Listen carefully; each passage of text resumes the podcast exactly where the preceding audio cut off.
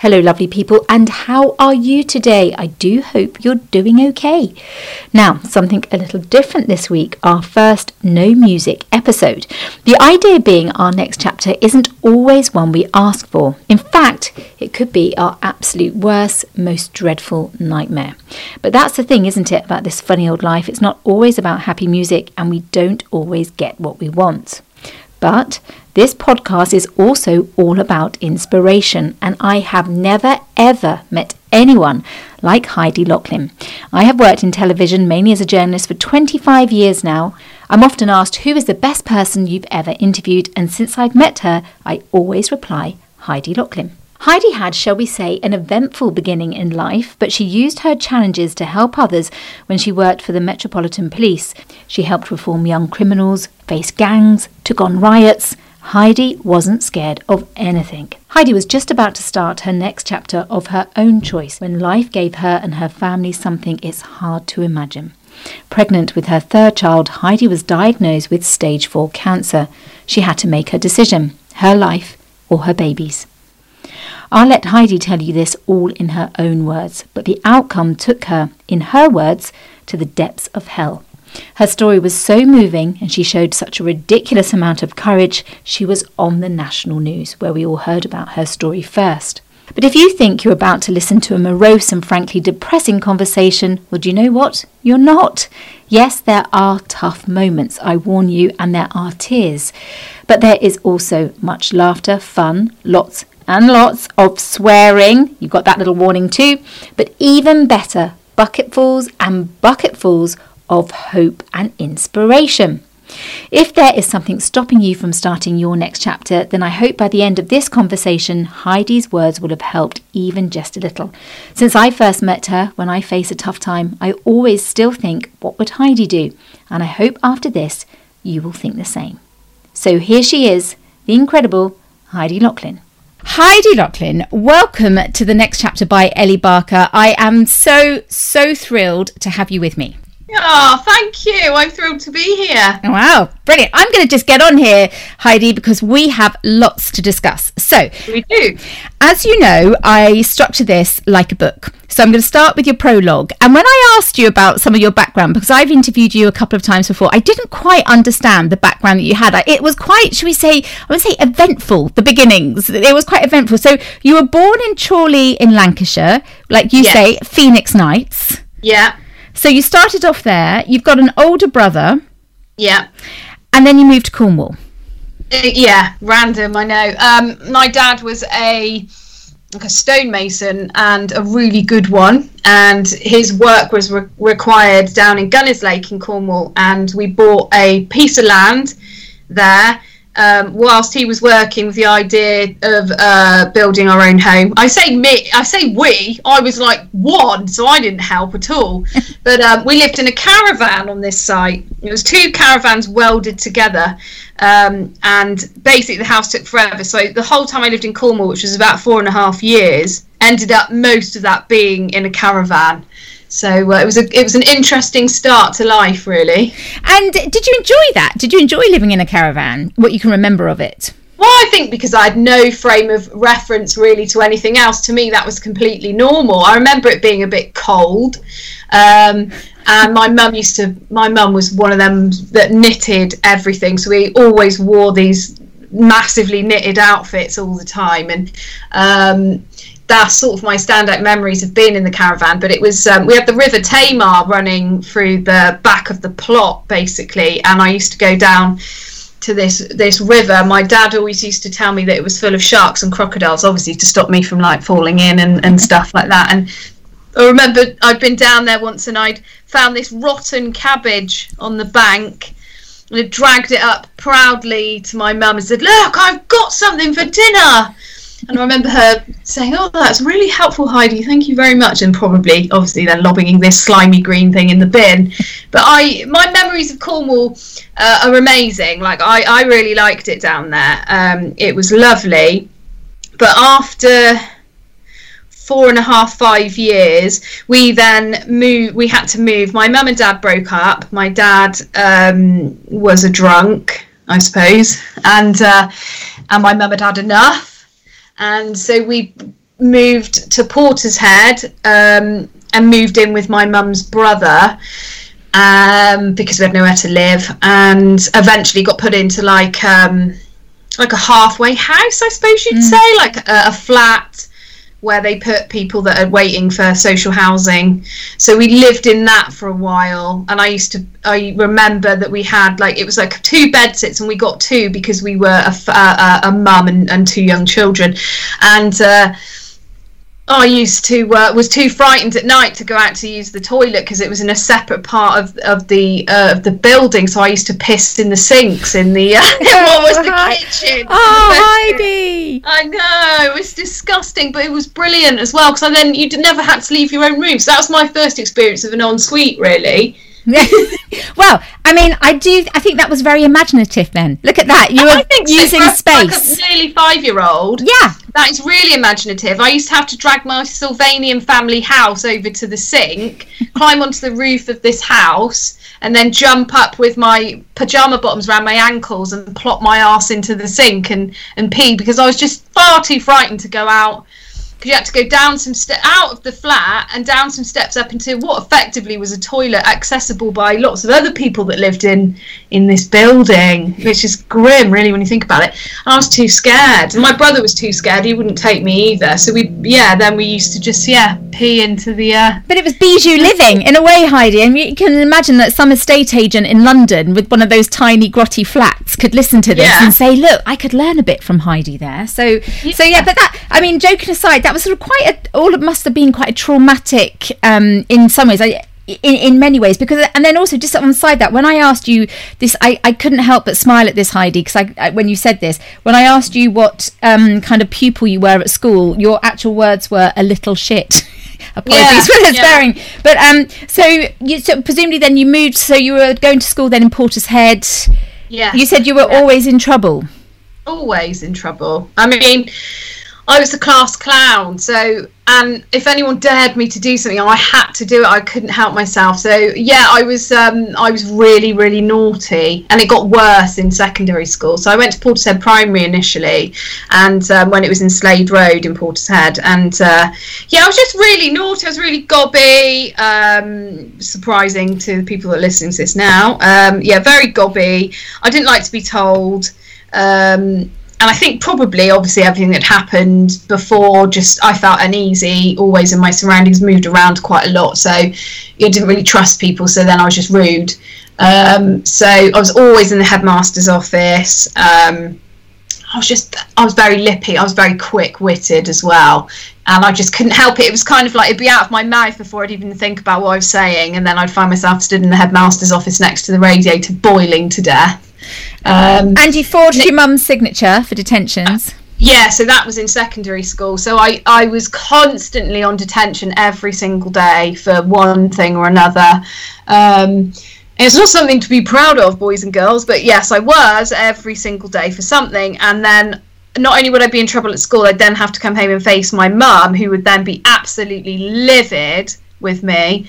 And, you know, um, she was quite strict, so she'd be very shouting. We'd get in a lot of trouble, and the wooden spoon had come out and a crack across the knuckles, and I hated all that kind of stuff, obviously. So then I thought, well, the only way she knows about all of this is because she's at work all the time. They send letters home, so why don't I just forge her signature? And then none of this. And yeah, we all lived happily ever after. She was oblivious, and my teachers were oblivious, and I didn't get in get the wooden spoon anymore. So I was quite happy with that. Well, I so can, I can- uh, well, I can imagine Heidi because I've met I met your mum when I came to interview you before, and like uh, so now you tell me this, I couldn't because you clearly No. are from like a very close, lovely, lovely, loving family. So I can't. uh, This comes as such a surprise to me. I can't imagine your mum with her wooden spoon out, but. At least you, at least you came up with a very good solution for it all. So you were told, you were told when you grew up you would have three illegitimate children and live on a council estate. Now, there's nothing wrong with living on a council estate, but I think that was pretty harsh to say that you're going to have three illegitimate children. Yeah, I think it was because I was probably following in the footsteps of what a teacher might believe ended up in that lifestyle. And I grew up in a council estate, so A, I didn't see that as an offence at all. Um, I thought, well, yeah, I live on a council estate already, so what's your problem, you quite snob? right. Yeah, quite and right. then um, I didn't know what illegitimate meant, so that was irrelevant to me. But I thought three kids, not a chance. I'm not being tied down with with three children, which is ironically what I did go on to have.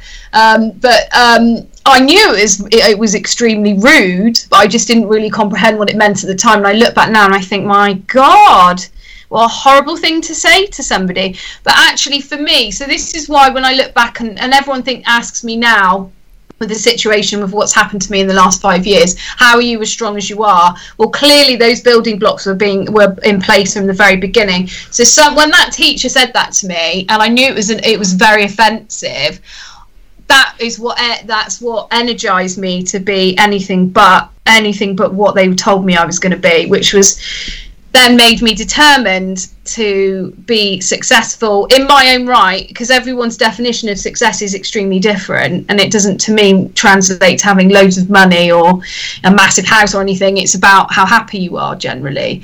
Um, so i was determined to be a success and so in a lot of ways i'm extremely grateful to that person for saying that to me so mm. yeah yeah uh, well so that takes us nicely on to your first chapter so uh, the lovely listeners may not i don't think they'll be surprised to know what your first chapter was then when you think about it because you ended up you worked for the metropolitan police in camden Yes. You spent five years on the response team and then you moved into the gangs unit. So you basically fought gangs. Yeah, I guess there there's an element of so the team that I was on, there was an element of um, of fighting gangs, we would say, is in dealing with the gang problem uh, in Camden, um, which was enforcement. So going into people's homes very early in the morning to do arrest warrants and things like that. But also, we would do a lot of profile building on these individuals. And another part of what my really small team would do was engagement, which was trying to steer people away from gangs and trying to look at ones that we thought we could put energy into that were probably on the periphery that we could then try to put into meaningful engagement. So I would go and I would drag these teenagers out of their beds and take them to job interviews and say, This is what you need to do. Do you want to be this person? Do you want to be in a gang? And do you want to end up stabbed or in prison? Or do you want to actually have um, something that you can be really proud of and you know have a, a life where you're going to be left alone to have your freedom so there was quite a lot of strands to being on the gangs unit. It wasn't all just um, turning out people's pockets and nicking them for carrying weapons or putting people in prison and, and all that. There was a lot of other stuff to it too. I enjoyed all elements of it. Um, but it was tough. It was very tough, and it was really hard. Actually, you could build a rapport. You'd see some of these kids from leaving primary school. because we used to go in and talk to them about like uh, joint enterprise within like crime and stuff like that. You start to build up a bit of a rapport and and then unfortunately one of them would then get stabbed and they would die. And then and, and that's quite hard. And people don't see that side of the police. They just think police oh just all they do is drag people and put them into prison. But actually it's not like that at all.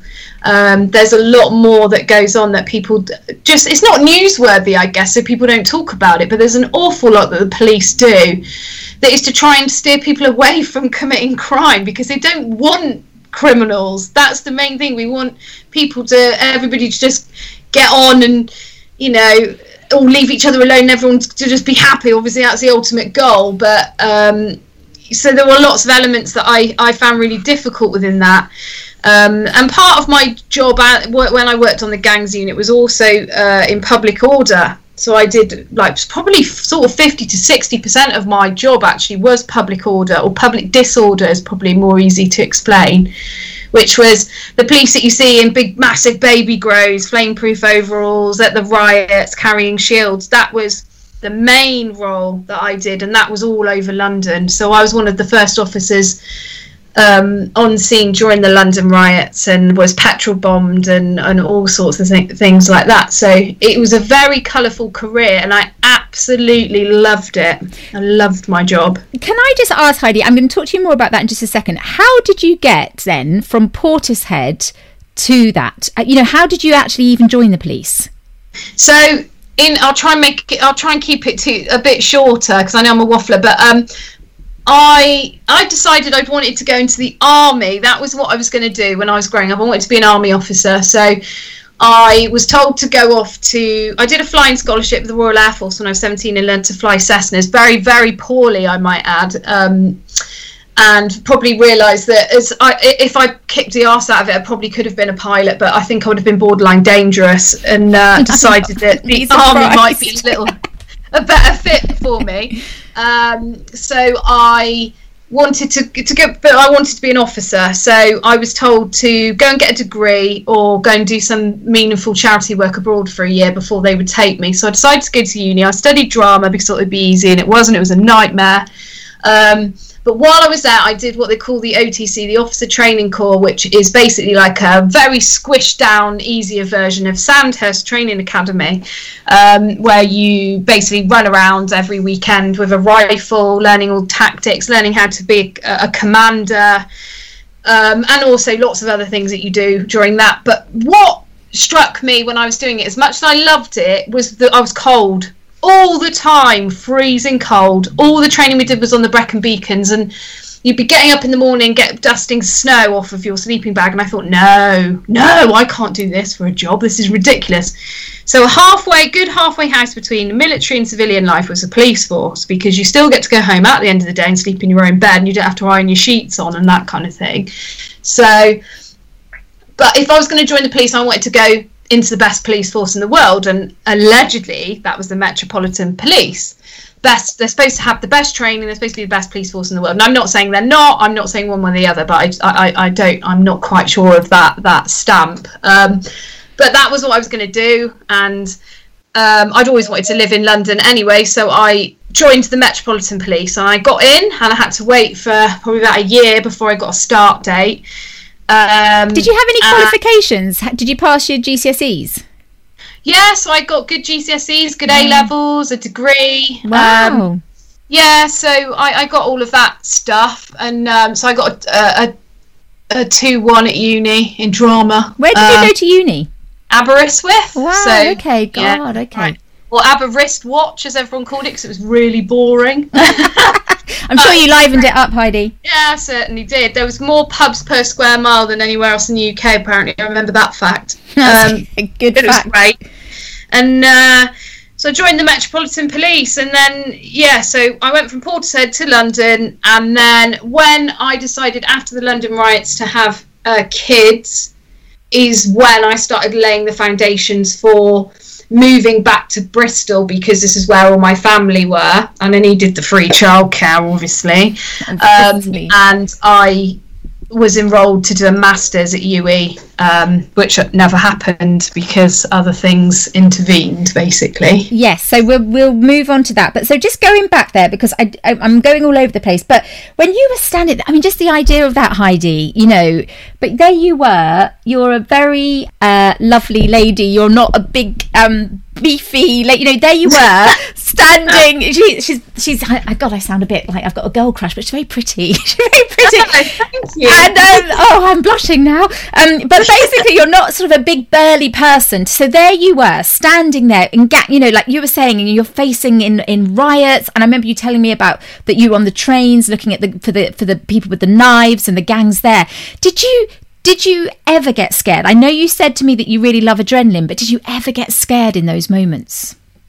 I was never scared during the riots or in anything large scale public disorder because I always had all my, I say colleagues, they're your mates, they're your mates. You spend your most amount of time with these people, and I had them all right beside me. Um, you know, some other females, mostly all guys, um, but people that I absolutely 100% trusted to have my back at all times, and they always did.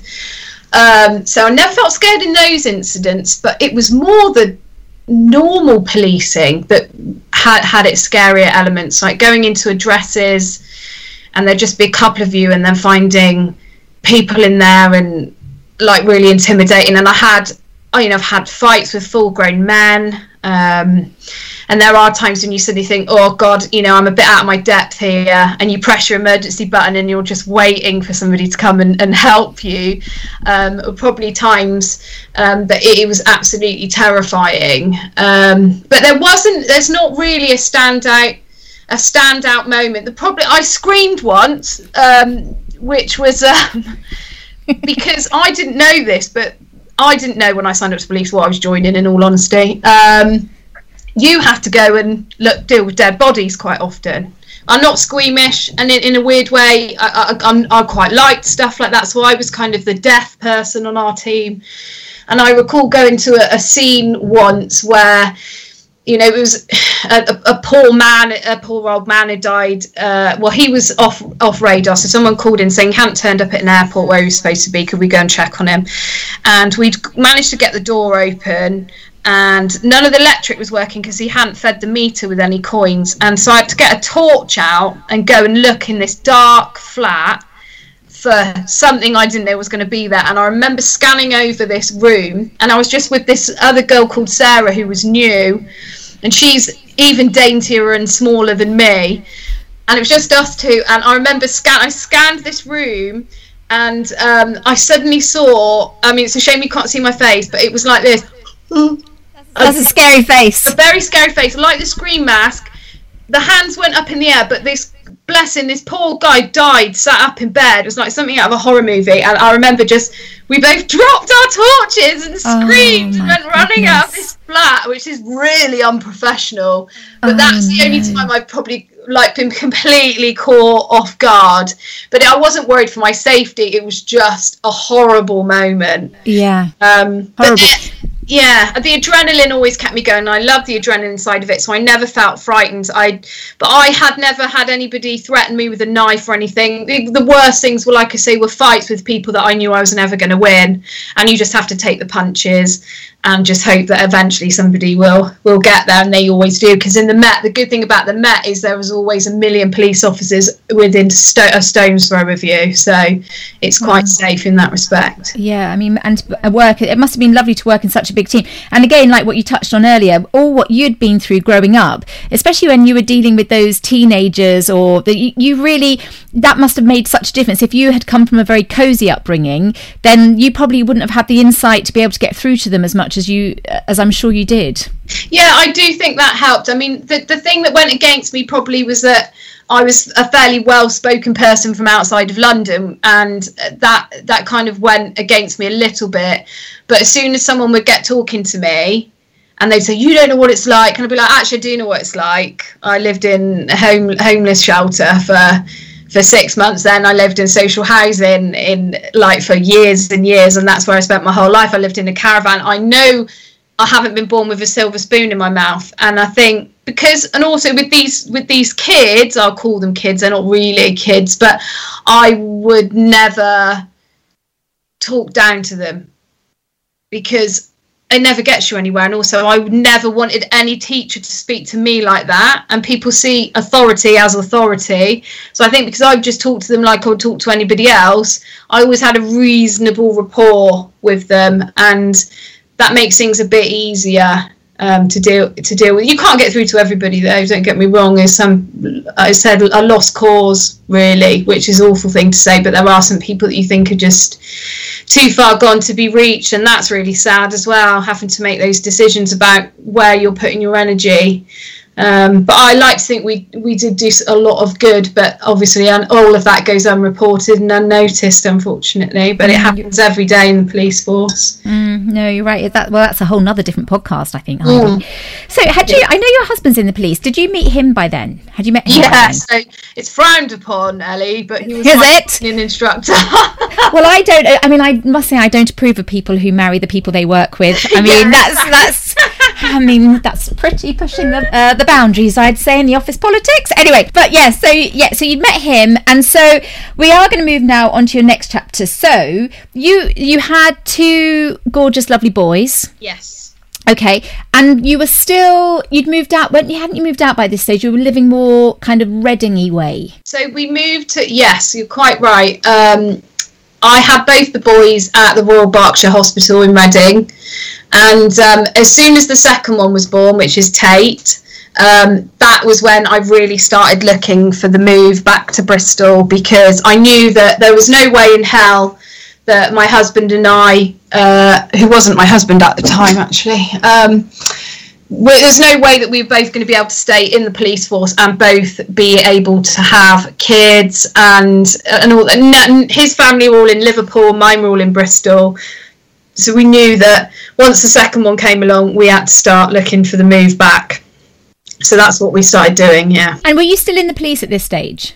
Yeah, so I was on maternity leave after having Tate, and then I'd backed a career break onto the end of that five year career break. Um, in which time I was going to decide what I was going to do the rest of my life. Um, but I'd obviously got enrolled for this course at UWE in Bristol, um, studying real estate development. Um, okay, something completely different. Completely different, yeah, completely different. Something I was really interested in. I mean, we'd bought and sold a few properties whilst in the police that we'd renovated and sold on, and it was quite easy money, and I was really interested in it. And I thought maybe, you know, that's something I'm interested in. Maybe that's something I could I could build on. And I didn't think for a second I'd get onto the course, but I did, and then I thought, oh, that would be amazing, and that was the plan for September 2015 when Tate would have been turning one, and we would re- we had relocated then back to Portishead in that time. Okay, but in that time, so then you started to notice there was something not right. Yeah, so in the January of that year, when we first started talking about the move, I was breastfeeding Tate one night and I noticed that I had a real annoying itch on my boob on the right. And um, it carried on for a few weeks and I just thought it was mastitis because I was breastfeeding and it was an itchy rash. And uh, but I didn't have any of the other symptoms, so it wasn't painful um, or anything. I didn't have fever symptoms, which was all my mates that had had mastitis had had that. So I thought, well, this is weird um, that I don't have these other symptoms. But I thought maybe I've just got a really high pain threshold, so it's just not getting to me. But after a while, I thought I probably should um, at least go and get this rash cleared up because rash was sort of growing and spreading a bit, and I thought maybe I'm allergic to something. I don't know. So in while I was in Red, still in Reading, I went along to my GP. Um, it said I had this rash and uh, but you know and obviously i was still breastfeeding so without even looking the guy diagnosed me as having mastitis and and I just said, well, look, you know, it's been about three or four weeks and it hasn't cleared. And the rash, if you feed through mastitis, is meant to go away on its own. And he was just really uninterested and really unhelpful. And I eventually ma- I managed to persuade him to look at my boobs, which should not be that difficult. Um, a man should want to look at a lovely well, exactly. breasts. Exactly. Um, in an unprofessional manner. But no, even in the you know in the professional sense, he he didn't want to look. He diagnosed me without looking. I insisted that he had a look. He had a look. He told me it was mastitis, and if it wasn't that, it was something called folliculitis, uh, which is like infected hair follicles or something, and that the treatment was the same, which is a course of antibiotics. But if I wasn't experiencing in any uh, experiencing pain, it wasn't necessary for me to take them because obviously we don't want to take antibiotics unnecessarily. So I declined them. But then I went away and I just I was so annoyed with how rude this guy had been um, that I thought I was going to go I'll go for a second opinion, which is something I've never done in my entire life. I really put trust in all professionals around me, um, and I went back probably then about three another three weeks later so probably knocking on the door of about march time now um, something like that and said this is what's happened. I've still got this rash. Actually, it's spread. My boob has got a bit bigger where it's in, it looks like it's infected. It's quite hot. She said, well, yes, that does sound like mastitis, but let's have a proper look. And she looked around everything. She said, I'm going to give you a full breast examination just to reassure you. There was no lumps. There was nothing like that. She went through my family medical history about, um, you know, is anyone in my family ever had cancer or anything like that? No, no, And I'm a massive family because I come from an Irish family. I've got like 29 cousins or something. And so there's no one had had cancer. They have had now, um, but not at that time. So um, it was unusual. There was like there was nothing wrong with me other than I could have mastitis. So she said, look, let's try these antibiotics and then we'll know then because if if it doesn't clear up, then it's got to be something else, and we'll have to look further into it. But it's nothing to worry about. I believe it is mastitis. Um, come back if there's any problems. So I was happy with that, and I went away. And but I was due to go that weekend with my mates on a drinking weekend. First weekend away without the baby, and I thought, oh, I won't take them. I'll take them when I get back. So I delayed it a week, went on this weekend away. Then when I came back, I kind of took them in a half-assed sort of manner. I was meant to take three a day on an empty stomach. Well, I eat all the time, so that's nigh on impossible for me anyway. And um, I so I took them in a half-assed manner. So when the rash didn't clear up, I was not surprised whatsoever because I thought, well, I haven't I haven't been a good girl. I haven't taken them properly. So and then our move date came through to relocate back to Portishead. And then as soon as we moved in, I was due to go to, to visit my auntie who lives in Spain. So I went on and, and did all of that without going back to the doctor. Um, and while I was in Spain, I felt really, really poorly, really poorly, being sick. Um, my breast had probably swelled quite significantly by this point. It was bright red. It looked like a car crash, as my husband kept telling me. And uh, it was just, I knew something wasn't right, but I just didn't know what it was. And I thought, well, it's got to be because I haven't taken these antibiotics properly. So when I came, came back, oh well just before i came back my mum said to me oh i think you're pregnant again. Look at you being sick. And i thought there's no way because it would be borderline immaculate conception when i've got two really small children. I don't have time for that kind of shenanigans. Absolutely. No so i thought there's no way i'm pregnant again. Like i couldn't even remember like the last time that could have even been an, an absolute possibility. So um but maybe there was like a one time or something i don't know. So i came back I booked another doctor's appointment now in Portishead. But obviously, because I was a new person, new resident, I had to fill in all these forms that took a week to activate. So things got slowed down a little bit. And in the meantime, I thought, well, I'll go and take a pregnancy test to rule it out. Because that's the first thing they're going to ask me when they see I've got a rash on my boob and all this, cause hormones and everything. So and lo and behold, I was pregnant for the third time. the immaculate conception. Immaculate conception. Um, and, but I had no idea how pregnant I was because I couldn't remember when I'd managed to make this baby. Um, so yeah, it was a real shock, but it, very exciting. So I was straight onto the university to say that I'd have to defer my masters for another year because I was pregnant. Um, but I was really excited. And then I, so I went to the doctor and I said, "Oh, you know, I'm pregnant. I'm breastfeeding. I've got a rash. It hasn't cleared up on antibiotics, but um, you know, I didn't take them properly." She said, "Well, let's have a look." And she took one look at me. She went, "That is not mastitis. You need to go to a breast clinic. I'm sending you for an urgent referral." So I was like, "Oh God, I must have a really bad infection."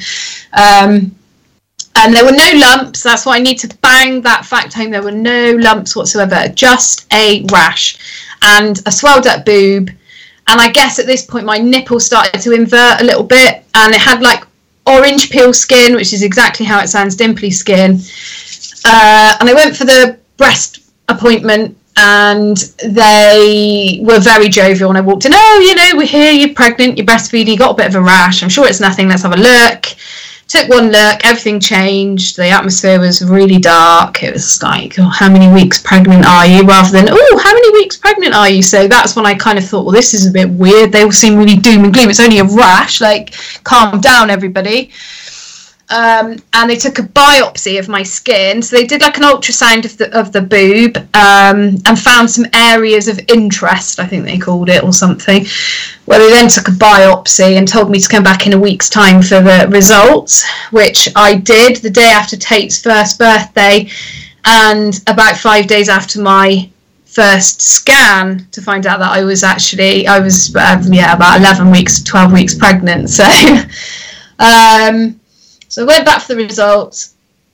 Um, I've done a bit of Googling, so I kind of had a bit of an idea what to expect. Um, I'd scrolled, I put all my symptoms into Google. and I scrolled past every site that didn't I didn't like the sound of, and looked for a diagnosis that I was happy with that made me feel good, and I couldn't couldn't really find one.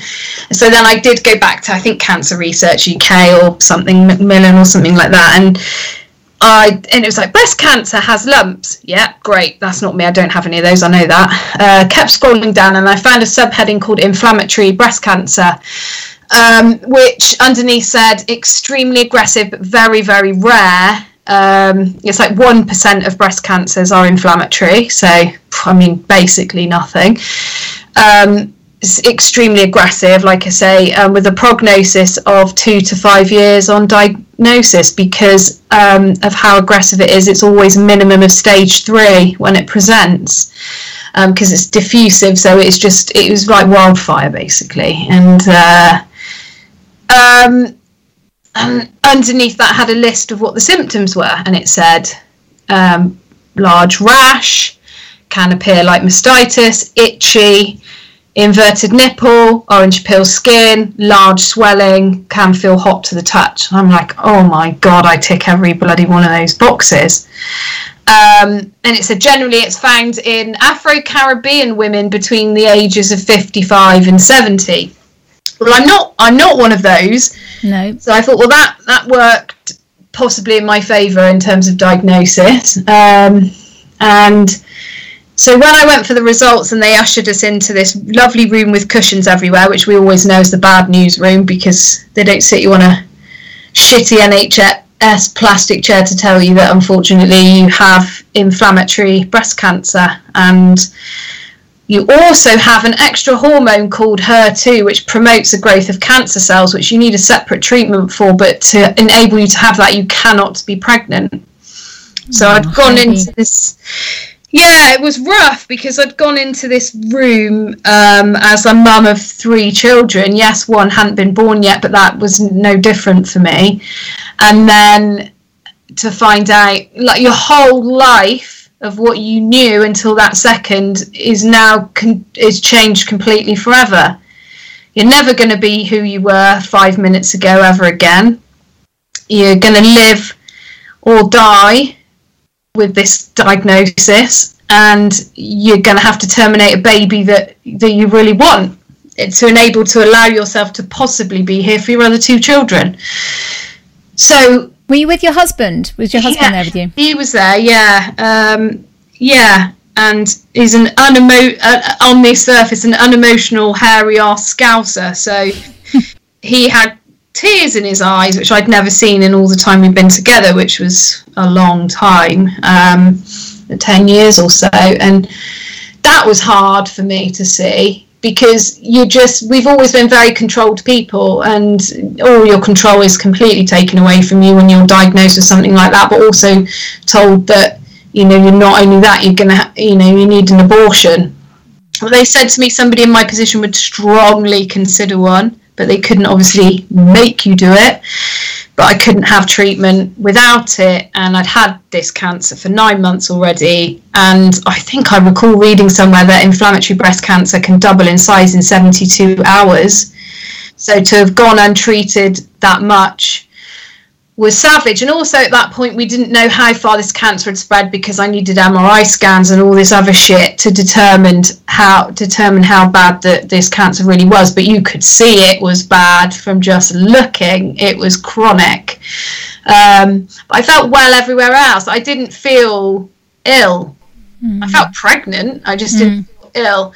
Um, but it was a sh- yeah a real shock. But within about two minutes, the, the rational side of me kicked back in because the woman, the breast nurse, said to me, You know, you can have this room to cry, express yourselves, wail, do what you feel is necessary. I mean, I am not that person. You're not a wailer. I'm not a wailer. I, I'd gone for a wee, and I remember looking at this yellow hazardous waste bin in the toilet, and it said, you know, this is for people that it basically something along those. Lines that these people put their tissue in here that are like hazardous people, people on chemo and that kind of thing. I thought, shit, me, I'm a yellow bin user from now on. That's and I just came back out of the toilet and just said, right, let's get back in this room. I don't need half an hour. What's the plan? What are my options? And they said, you know we need to get you on chemo as soon as possible, but obviously you're pregnant and uh, I don't know what we're going to do. But we could give you a lesser treatment that we don't think will work, but it might slow the growth down a little bit. Um, and you could look at that option and, and and it's we think it's pretty much almost deemed safe in pregnancy and it and, and it was actually after I'd started it deemed safe in pregnancy so I said that's what I'd like to do so I will give the baby the best shot that I can and try and come up with the perfect ideal where we all get out of this alive, really. And it was really hard because I knew that I was risking my life and I had two boys at home. I didn't give a shit about me, Ellie. I wasn't No, worried no, about didn't. poor me. I need my life for me. It was I needed my life for my kids. Mm. They need their mum. And that was it. And so I was trying to w- marry up for the three of them. And it is an impossible situation, really. And it's brave, the decision either way. And I've known people that have had to make both these decisions, and it's shit. Um, but I knew I I couldn't do it. I'd already bonded. Like as n- I just couldn't have the abortion. I just couldn't do. it. I wasn't brave enough. Um, so you know, and I, I was in love. I couldn't put me before the ba- and, and that was the thing. And then for some people saying, yeah, but you've got to put the boys before the baby. I'm like, I can't. But I can't differentiate between the three of them. I can't. Just because the other one's not born yet doesn't mean I love it and love it any less. How can I choose? Mm, how I can just- you? So the mother, you know, a mother cannot do that. You know, and a mother like you, and I, I know you, and I, you know, the kind of mother you are.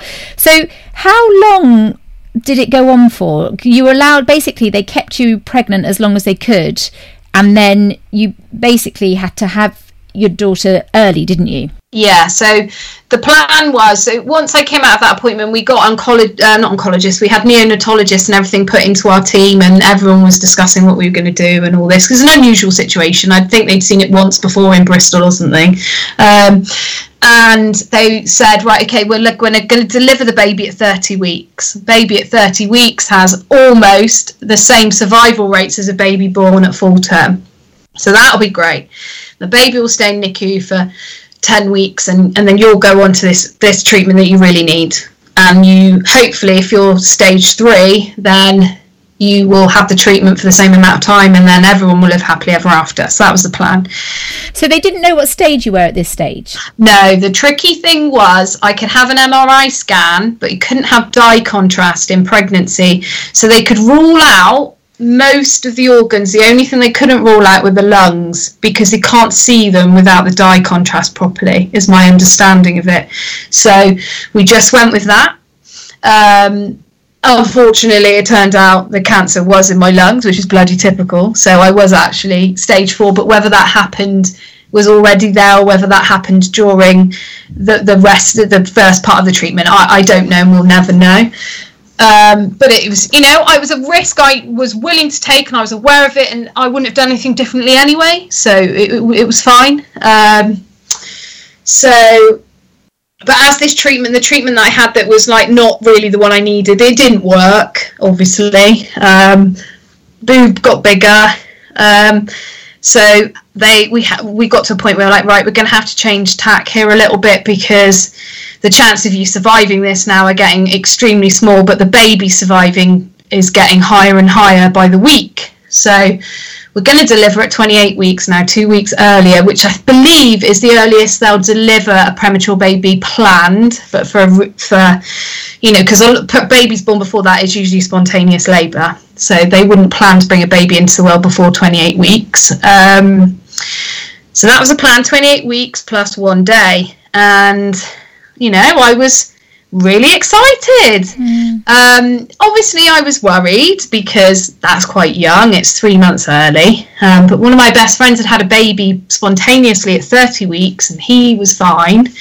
So I knew what the NICU journey, I suppose, would look like. So I felt like I was well equipped to deal with that, and I had to. I couldn't keep going on and on and on and on, knowing that the odds were were, were really good for what was a little girl. She was a little girl. We found out what was for her.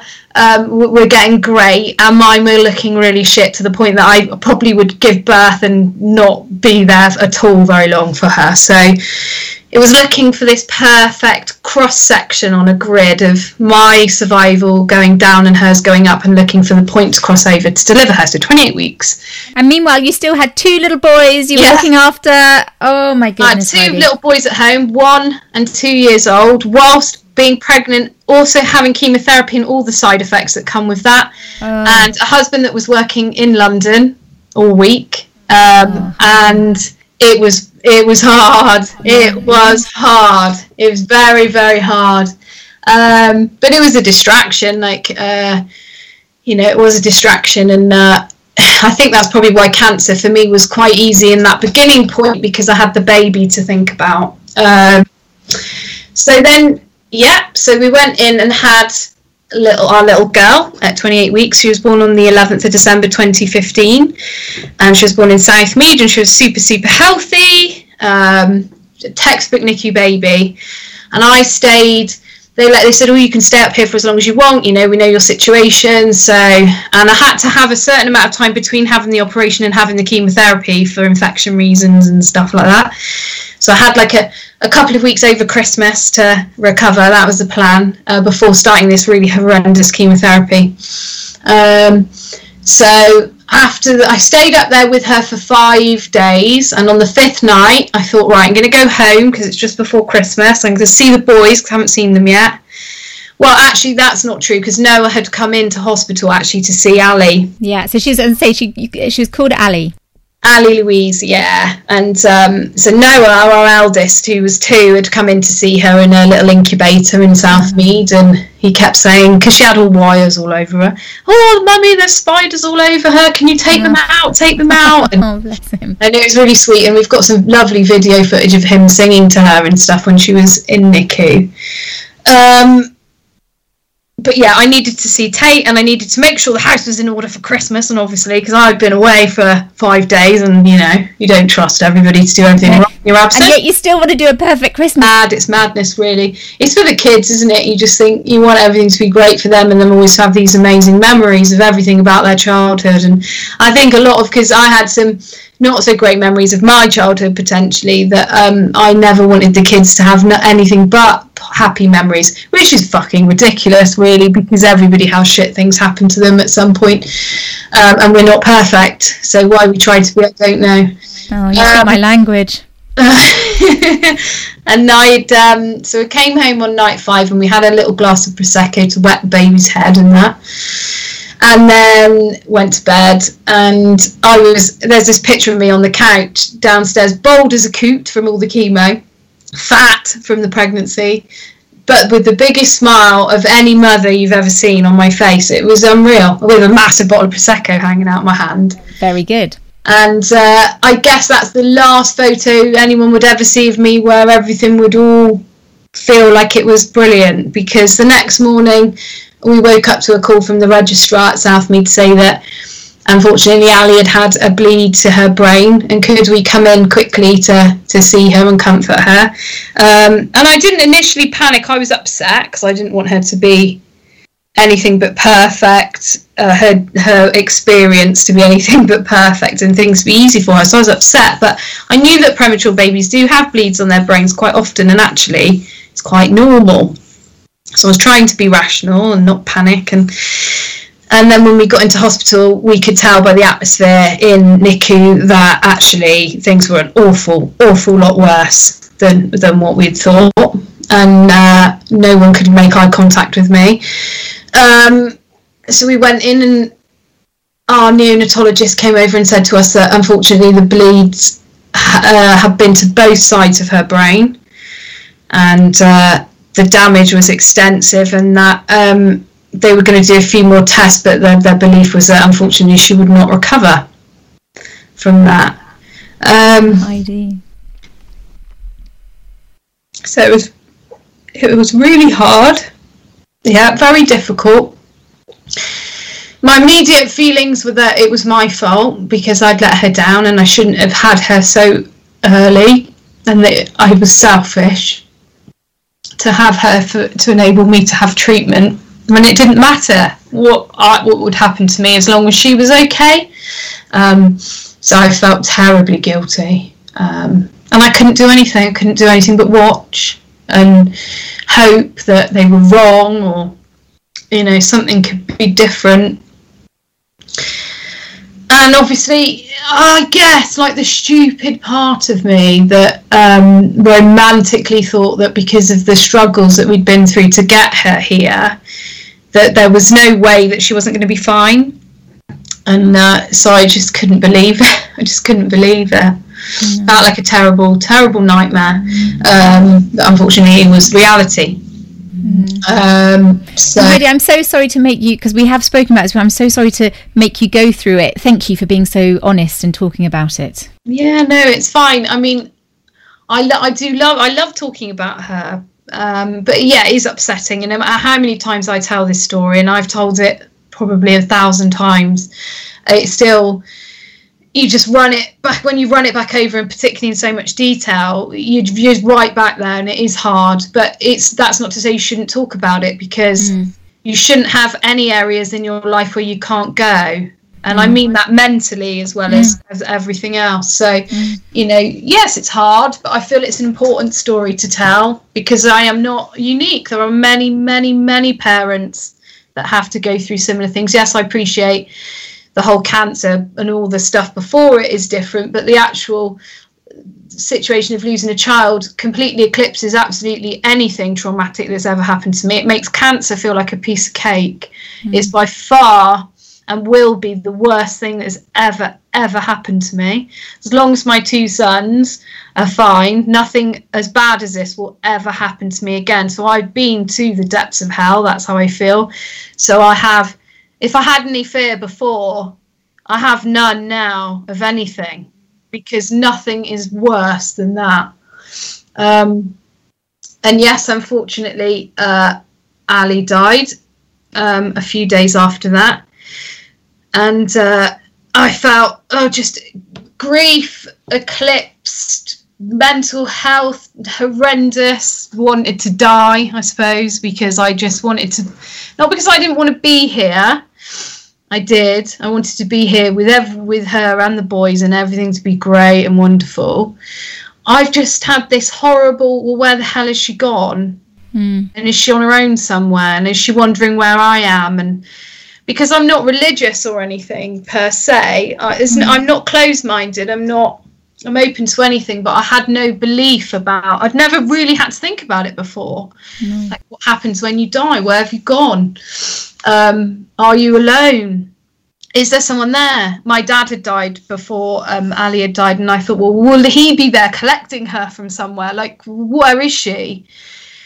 And I just couldn't do anything about it. I couldn't hold her. I couldn't. It was awful.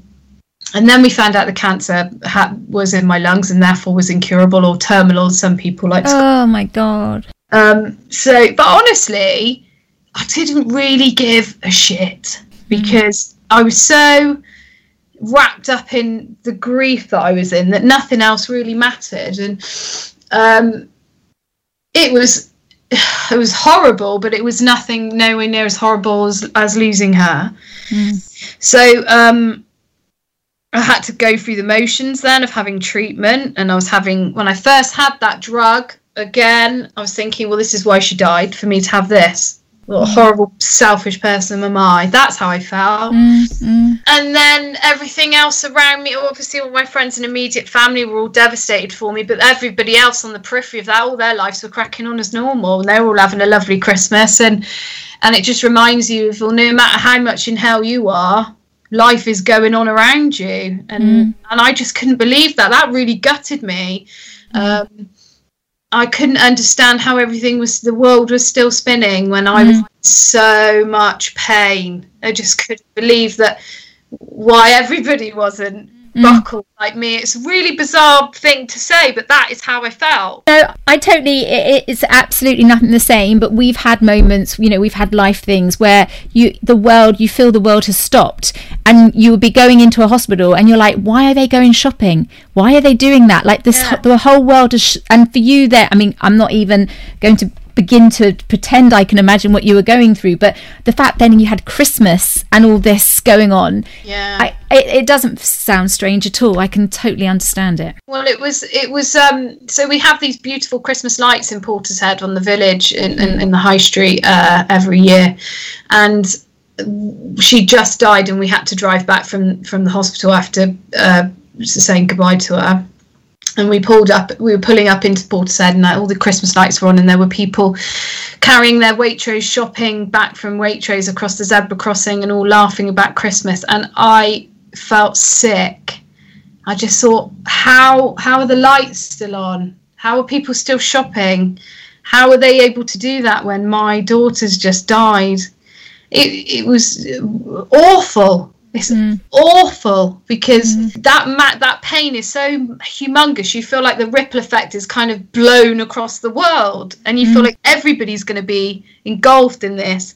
Mm. You don't want anyone else to be sad, but you also can't understand how people are oblivious either. And it's so weird. It's a, it's so weird, and um, and I just came back, and I'd said to my before I came back, I said rang my mum because we had all these presents for Ally and that under the tree, and the house was full of pink balloons and all this. I was like, "You're gonna have to get it out of the house. Like, I can't.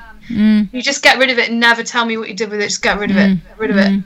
Um, and uh, yeah, so then I went on to have treatment, and then there was a turning point. yes, yes. So, so yeah. So there you were. So you, you got through the Christmas season as such, Yeah. and then okay, if that wasn't enough, then you you have to go and face your treatment.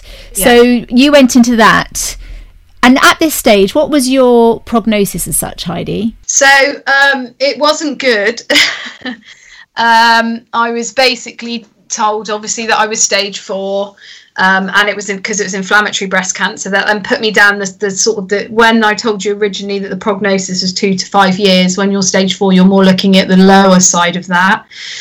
So it didn't take a mathematical genius to work out that um, you know I'd I'd at that point I'd had it for a year, and uh, so I was general computer says this is your number. Generally, we were looking at a year. Um, but nobody ever said to me, Heidi, we think you'll be dead within 12 months or anything like that. But that was the reality of the statistics at that point, um, was that end of 2016, realistically, that's my expiry date. Obviously, it's 2021 now, and I'm not a ghost. Um, but there was a lot of stuff that happened in between that. Yes. So I started that treatment. It was grim, um, but it did a certain amount. It suddenly cleared quite a lot of the rash, and it put me in a position where then I could have a, a mastectomy. Um, because with inflammatory, you have chemo before you have a mastectomy because you've got to shrink the, the, the stuff before you have your the, your boob whapped off, basically, to make the margins as small as possible. So I did get to a point where they said, We think we can operate on you, which is pretty friggin' major after I had that operation, I then had another a recurrence of more cancer spreading back Oh, across my skin, which is not good, which then knocks more time off your prognosis. And um, and then that when they looked at me, you know, it, it, there was lung there was lung nodules and uh, cancer in my skin, my blood vessels, this kind of shit. So then they were like, right, we're going to have to move you on for a third time to another line of treatment, um, which is called Kadcyla, which was a bit like an immunotherapy. So I guess a little bit almost like the COVID vaccine. So it's using your own your own science and chemistry to to shoot back onto yourself. So it works brilliantly for some and not so well for others in terms of Kadcyla. I'm not saying the, the COVID vaccine's the same, but it's kind of the same kind of science, I guess, um, that can work brilliantly for some and do nothing for others, the Kadcyla. So obviously I was going into it thinking, well, I'm going to be fine. I'm going to, I'm going to be, I'll be all right. I'll be all right. I'll be all right. So you still had it. You still had your spirit. That's the what I just. I, I mean, I just think that's amazing. Well, there was a key turning point for that actually, which I should have mentioned before, which is how I got back on my feet. Um, so obviously, we found out that I'd had this stage four diagnosis of incurable, or I don't use the word terminal, it's bullshit. Um, I think ter- I believe that terminal illness is somebody that has completely ran out of every single option available to them, and that they they're on last couple of weeks. For me, that's what a terminal illness is. Um, everybody says everybody has a different opinion, but that's that's mine. Um, so I had incurable cancer.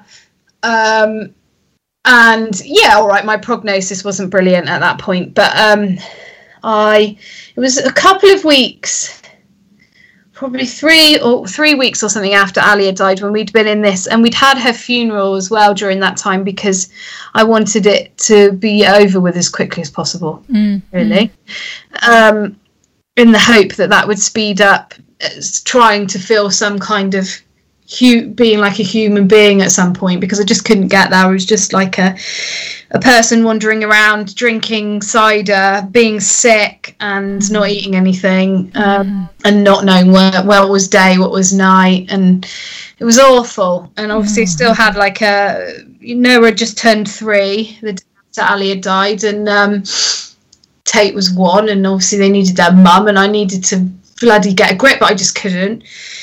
Um, and so we're just in hell really. And i remember sitting down and thinking i need to escape my brain somehow but i don't know how to do it. The alcohol's not working. I don't know what i need to do. So i thought i need to distract myself or something. And i'd open my laptop one evening and keith had, my husband had gone out to the pub i think for his distraction. And um, i typed in like funny films for women or something like that and um, Magic Mike came up as the top suggestion. So I thought I've never seen it. I'll give it a go.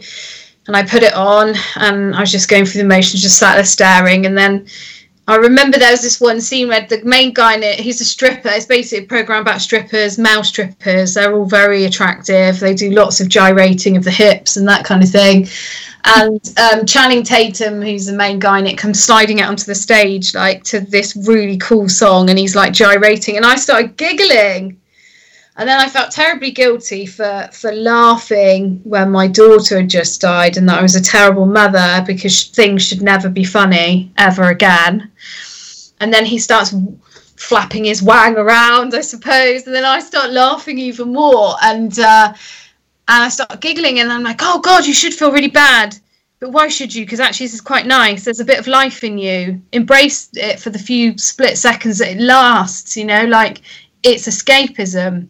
Mm. And, uh, and I laughed a bit more and then I laughed a bit more and I started laughing again and I just mm. realized that I'd still had a little bit of life in me and that a lot of that was coming through with laughter and I took that and I friggin' ran with it because before that point, I would say the best way to explain what had happened to me was I'd been stood on the edge of a cliff, I'd fallen face first downwards, and I was flying towards the, the bottom.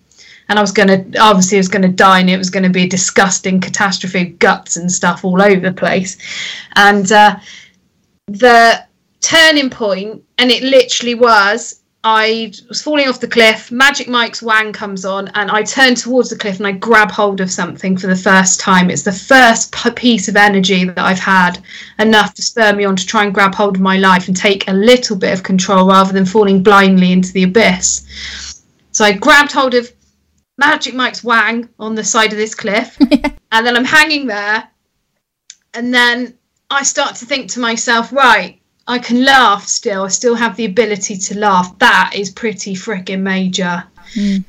And then, so it's like scrabbling, and I'm scrabbling to get another hold on this cliff. Mm. And the next thing is, right, just get up and make the kids their tea. Then you can go back to bed again, but just do mm. that one thing.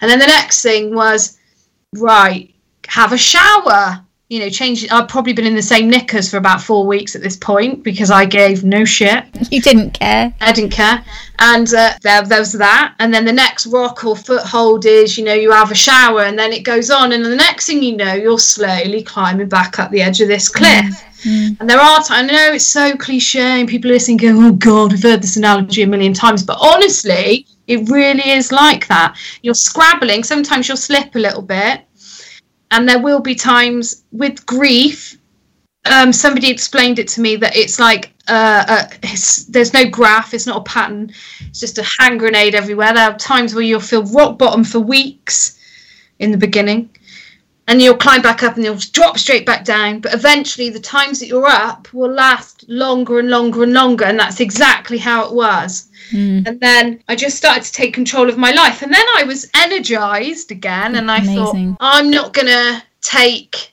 oh, I'm going to be dead by the end of 2016. Fuck that. Because there is always somebody that goes on to outlive and be like this massive God, I can't believe that. She was told she, you know, I'm going to be that person who's going to live and live and live and live. Mm. Actually, I'm going to live until I'm a hundred and bloody twenty odd. Well, come on, you're the lady that fought the gangs. You, Yeah. you know, I if anyone can do do this, that, it's you. It's going to be me, and I'm not going to just be the person that rolled over and died and gave up.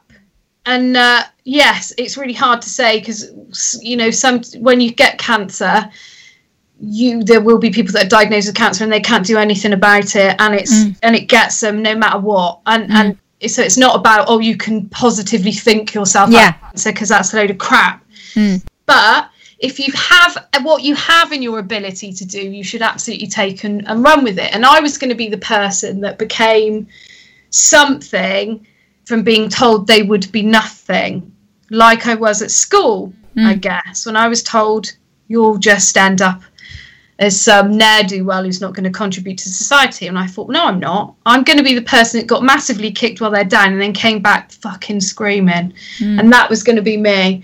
And that has been me and that has worked for me all the way through that time, where to the point that when I was on three week, three monthly scans to keep a track of me, I'm on. Then they went to every four months. Then they went to every six. Now they've gone to once a year because mm. they just don't know anymore. They look at me in oncology, and they're like, "You're just doing so bloody well. We just don't know what to say to you anymore because I'm so far out of the out of the box now."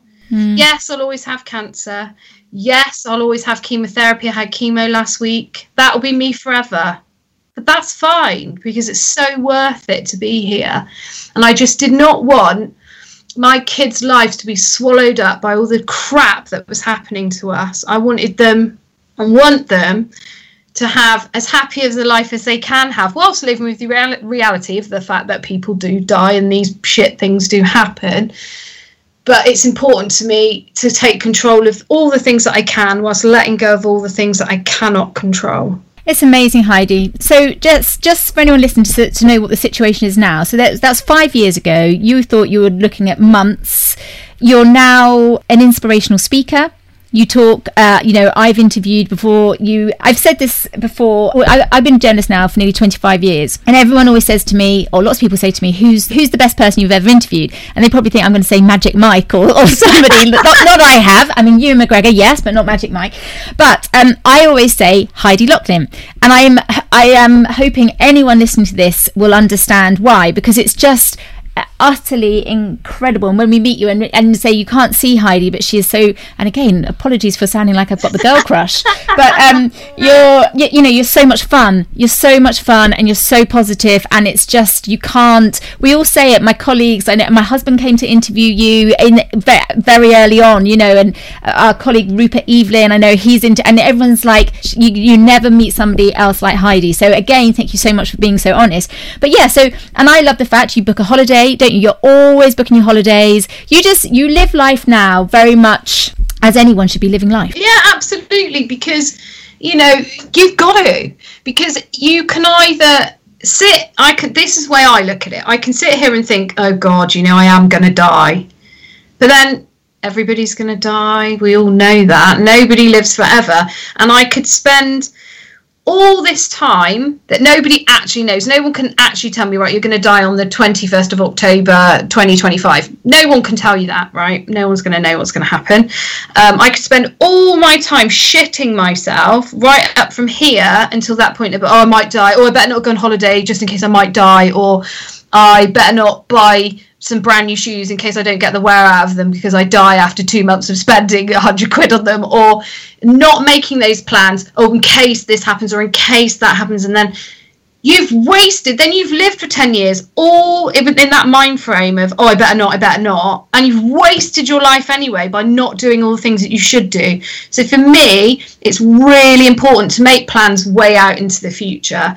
Like, I've got holidays booked. I'm I'm going to Portugal in two weeks. Like I'm always booking things way in advance because what's the worst that can happen if I, if I die before then? It's not my problem. I'm not getting the money back, is it? Like who can you've got to live your life and yes, it's really hard with cancer and all these things hanging over you. And the reminder, I guess, is when I go into oncology at Bristol and I have my chemo and I think, oh God, yeah, I have got bloody cancer, haven't I? And then I have it.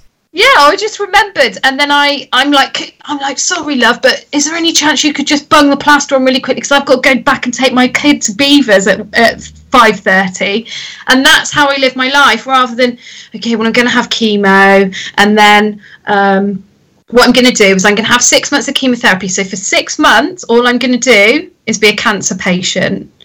Well, at the end of that six months, you might find then that you need another course of another treatment that's going to take another three months. So you're just going to write your life off for that three months while you have that treatment and you're not going to do anything else.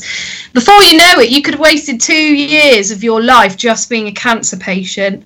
And there was no way that that was going to be me. I wasn't just going to be Heidi Loughlin, she has cancer. No, no, no, no. There was going to be a lot of other things. And when people meet me who, who don't know me, which is most people, I'm not a celebrity or anything like that.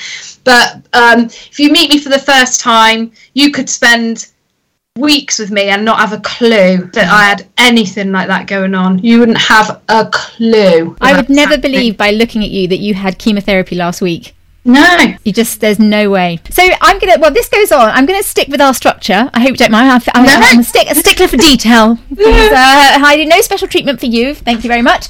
Um, so we move on to the to be continued. So this is how it, so your kind of next chapter as such, your, this is how you're going to carry on. And it must be interesting for you as well with the whole pandemic. You know, people have started to uh, question things in the way that you've had to really act actually really because this is not could happen this has happened to you so you must i can imagine you get a bit frustrated at times when you see how people are stopping living because of because of the pandemic well it's just i I, I, I want to go up to them and say, "Come on!" and give them a shake and say, "Look, you know, you should ne- you should never do anything that makes you uncomfortable ever. So if you wholeheartedly believe that you are more comfortable doing, say, for example, sitting for COVID, sitting in your house, not speaking to anyone, not seeing anyone, um, you know, if that's what you feel is the right thing to do, then that is what you do. Don't let anyone else put pressure on you.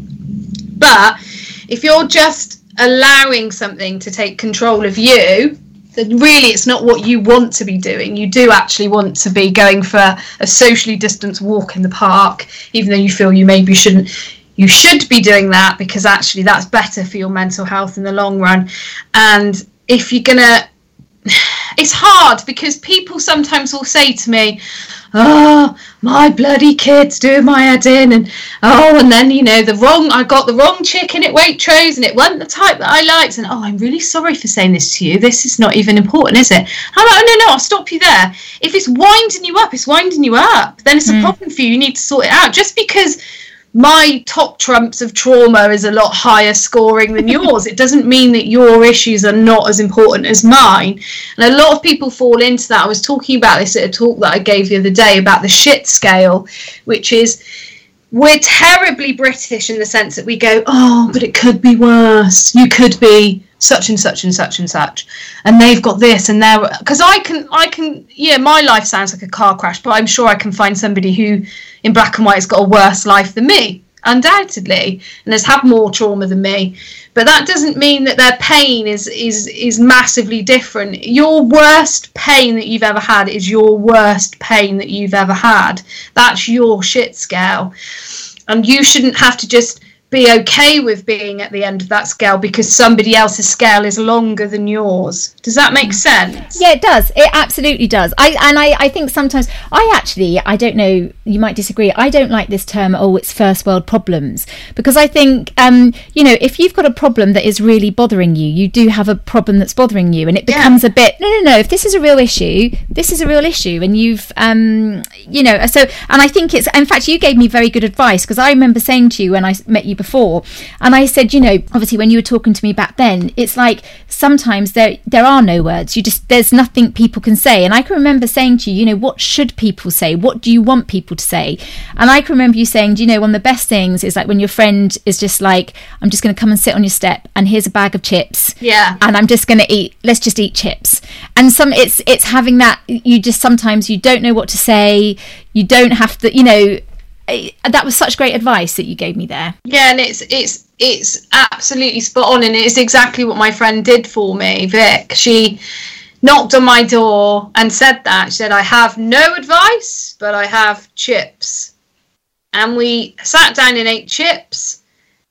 And there was no it wasn't that she had to counsel me or give me these because there are no like i said to you there are no magic words. Someone's not going to walk up to you one day and tell you something that's going to take every bit of pain away that you've ever felt. It's it's there isn't anything but there's that presence of being supported and someone just sat there saying i don't know what to say but i'm here is just as good. And if not sometimes it's better. Yeah. Because people we're terrible how we we default to cliches. Every time something bad happens to someone we feel we've got to scrabble in our little bag of cliches to cough something out to make somebody feel better. Um, we all do it. Um, but actually sometimes the best thing you can do to do is absolutely say nothing. The worst thing you can do is to walk away from somebody and that has happened as well. People have done that to me they don't know what to say or do, so they do they do they run, and that's mm. horrible. Mm. Being abandoned in in the, the, time when you really need people, but that's also an, an, an exercise of life where you realise who are the people that are always going to have you back and the ones that aren't. And actually, especially with COVID, because we've all been forced to make our worlds really, really, really small, you should come out with it this feeling that you've cleaned your house a little bit. Where yeah there are relationships that I'm not going to be in a, a, massive rush to restart because I haven't missed some of that during. God, this sounds really mean, doesn't it? No, it doesn't. I'm exactly the same. In but fact, I had a conversation with my friend at the weekend about this. Well, you just think, well, I haven't missed that person, and actually, a lot of what they brought to my life was probably more drama, and we don't really uh, it sounds terrible because you shouldn't always do something to get something, but if there's no reciprocity in a relationship mm. of any kind, you kind of think if you're the person that's giving, giving, giving, giving all the time and you're not getting anything back, then actually you do the right thing by you by saying that is enough. Mm. So you just yeah. you walk yeah. away. So yeah. you clean your house a little bit and you know, I'm very fortunate in pretty much 99.9% of the people around me are people that I want to hold on to because they're amazing. And I've made some cracking cancer friends, that's what I would call it.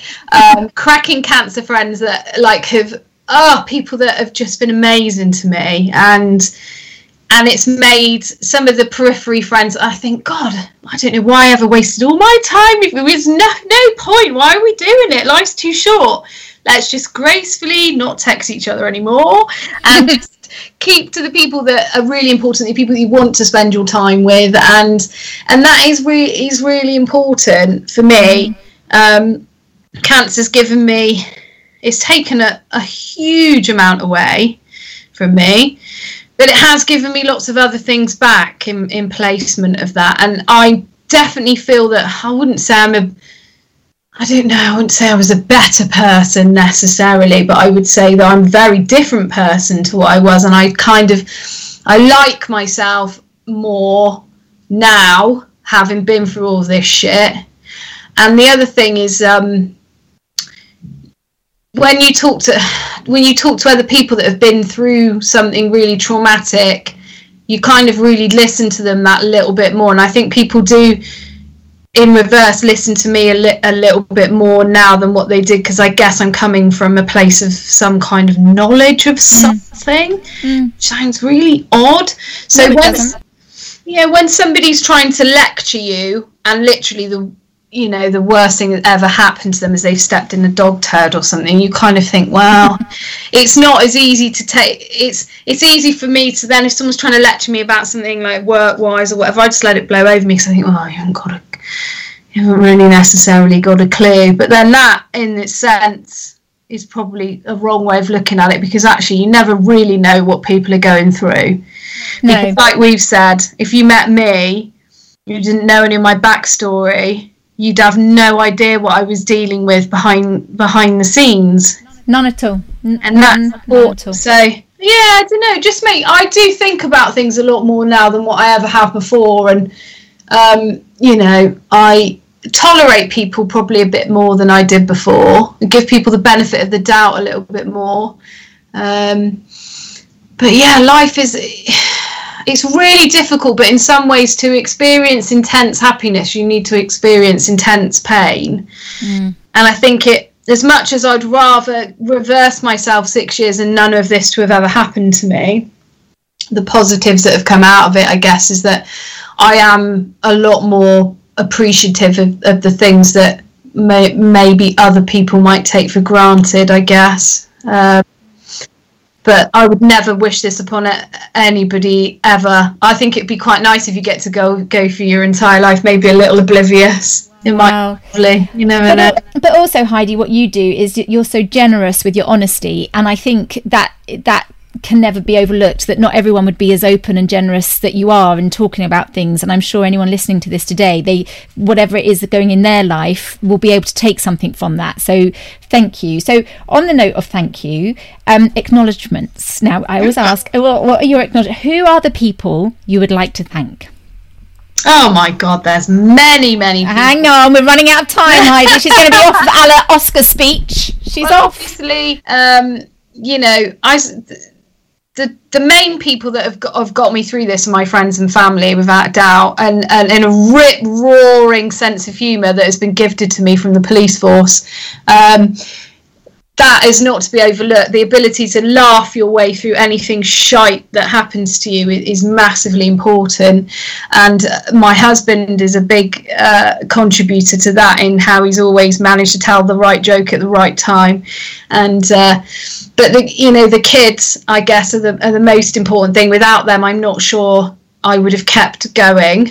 Um, they've really grounded me. And my mates, my mates are, are something uh, next level, amazing. Um, yeah, they're like family to me, and I've been my bestest friends, and uh, the, you know I've been friends with them since I was eleven. They're all my bridesmaids, and they're like the most important thing in the world to me and they've really helped me and it's been hard for them because they've had to live it all and watch it all and i'm massively grateful and then all my followers who are brilliant and if anyone ever trolls me which does happen to me ladies and gentlemen really? and they're great they're in there and they're shooting them down straight away and for that i'll always be grateful because it's one thing that i don't have to deal with and they're amazing. All the support that i get from my followers on storm in a D cup uh, are absolutely uh, brilliant and all my clients, everybody. I mean, everyone that I've met in a positive fashion have all had an impact on me in one way or the other, including yourself. You know, people that want to come out and tell my story and and realize how important it is for other people to hear it. Because I would love to get on the biggest platform in the world and be able to tell this story to people, but you know. That's never going to happen, but as many people I can reach as possible is brilliant. It's really important for me to be able to do that. Mm. Um, I do just have to ask you this before our final question. Does your mum still hit you with the wooden spoon? She's about five foot two, and I'm five foot eight, and uh, no, she wouldn't. She wouldn't dare. And I'd written a book about um, a lot of this stuff, and there's a bit in there about her horrible punishments that she used to do, and they're more numerous than the wooden spoon. And she was mortified when she saw it was in there. And if you like, you've met her, you'd I never, like you say, think for a no. second that she was like that. She gave me a biscuit on a Saturday morning. I always remember. It was lovely wonderful. She's wonderful, and um, no, she's brilliant, and she's got a great sense of humour. We all have, and I honestly attribute that to one of the big things of dealing with trauma is having the ability to laugh and not to feel bad about it. It's so super important, and something that you know, people don't really realise how important it is to to keep, not necessarily to keep positive all the time, because you can't. I've tried. You can't make every day count either because that's exhausting. Some days you just need to lie under the uh, duvet, eat chocolate, and watch Motherland, and you know then you live in the dream. But you are. Um, yeah, there's lots of people. There's too many really, but uh, the people that are important to me know who they are, and uh, yeah, I'm grateful for everybody really. Mm-hmm. Well, we're very grateful to you. The I'm gonna well, I will end on the advice for my next for the next chapter. But first of all, because you did always, get, I, you've said this before, the advice regarding cancer, mm-hmm. and you've said amazing thing about if there is something wrong, no matter what it is, you know your body, just go to the doctor. Yeah, and I mean, I like I said before at the beginning, I'm not somebody that second doubts anybody, but your instinct shouldn't be overlooked. If you really know something's not right, you need to go. And particularly in cancer world, early diagnosis is the difference between life or death, and it really is. Um, you know, it's super, super, super important. And you're not wasting anybody's time. You're not being over dramatic. You need to make sure that you're happy with the diagnosis that you get and they're only human beings the doctors. They're not going to get it right every time and there's nothing wrong with getting a second opinion. You're the advocate for your own health. You are the one who's going to save your own ass and this is the way you've got to look at things. Um, just keep going until until you're satisfied really that you've had every every bit explored and and not to be fobbed off by somebody who isn't you when you just know something isn't right. And i knew something wasn't right. Um, and i kept going you know it was my third time but by the time i got actually taken seriously so yeah you've got to look after yourself Mm. Um, and to keep doing that is super, super important. One in um, two people will get cancer at some point in their life. One in two, that is insane. And you must remember that. But early diagnosis, if you catch cancer early, actually, it's it's very easy to deal with in most circumstances. So get in there as soon as you notice something isn't right. Mm, you said you know you know the difference between a stage three and a stage four diagnosis. Yeah, it's major. One one is that you will be able to put cancer behind you, and one is that it will live with you forever, and that is d- drastically different. Um, you know, I've been stage four since almost from the beginning of all of this, um, and that's difficult. That's somebody telling you, yes, yes, you will die from this, you will die from this, but how long until you die from that is is what the key is, and nobody can tell you the answer to that. I mean, I should have died at the end of 2016 and here I am now. Yes, you are. There you are in full glory. So, if someone's listening to this, so this is sort of all about uh, um, other next chapters. So, like if someone's thinking about starting a new job or a business, or just doing something different, or even something different, Heidi, I haven't spoken to you, but you know, if someone's unhappy in their life in their work in their marriage anything like that to have because you know you've you've talked about the the the, the biggest of griefs. You know you you like you say you've been there you've been to that the very darkest of places. What would you say to someone? What is your advice to someone who is just keeps going over in their mind whatever it is what would be your, your advice to them press the pause button is absolutely bloody crucial. If you're in a position where you're looking around and you know you're not happy, and you're just thinking, yeah, but I need to work, so I've got to pay the bills. There are millions of other jobs out there. Believe me, I got medically retired from the police force and thought, well, that's me buggered. I'm not. I'm literally not employable for anything else. I have the best job ever now, which is getting to talk to people. I'm a writer. I do a bit of journalism. I work as an extra. I'm self-employed. I can do what I like. Um, there's so many things out there that you can do and you will do them but you need to press the pause button. To keep doing the same thing day in day out and expecting a different result is the definition of insanity as they say. And you get you'll just hear that one time. If you're not happy the bills will get paid. You will work it out but press pause. Most jobs will give you the ability to take a career break in some shape or form or some unpaid leave or something you should absolutely 100% do that. What is the worst thing that's going to happen? Okay, maybe you need to downsize your house, but if you're 10 times happier, what does it matter? You can only poo on one toilet, sleep in one bed, and cook in one kitchen, and there's so much more important things. As you proved in the early in your early years. Right, right. You don't need a bathroom toilet, you can use a kitchen sink a multi-purpose. exactly. Hi, there you go. There you go. Now, you said in that interview, you said you don't think you're unique. I think you're unique, and I'm sure everyone listening to this thinks you're unique. Heidi Loughlin, thank you for being such an incredible and special guest on the next chapter. Thank you so much for having me. So there you are. Now, if I told you it took me another 10 minutes to actually work out how to leave our conversation, you think I'd know by now. I'm sure you won't be surprised to know Heidi found it all very funny indeed. So, well, there are not many words that can follow that conversation, are there really? All I will say is when I first had the idea for this podcast, I knew I wanted to share Heidi's story with you. Every now and then, you meet someone who you know you'll never forget and who will always help you look at life in a different way. For me, Heidi will always be one of these people. Now, if you want to follow Heidi or listen to her podcast, Laughing in the Face of Death, all her details are in the show notes. Thank you so much for listening, and I hope Heidi's words help you at least just a little. Speak soon!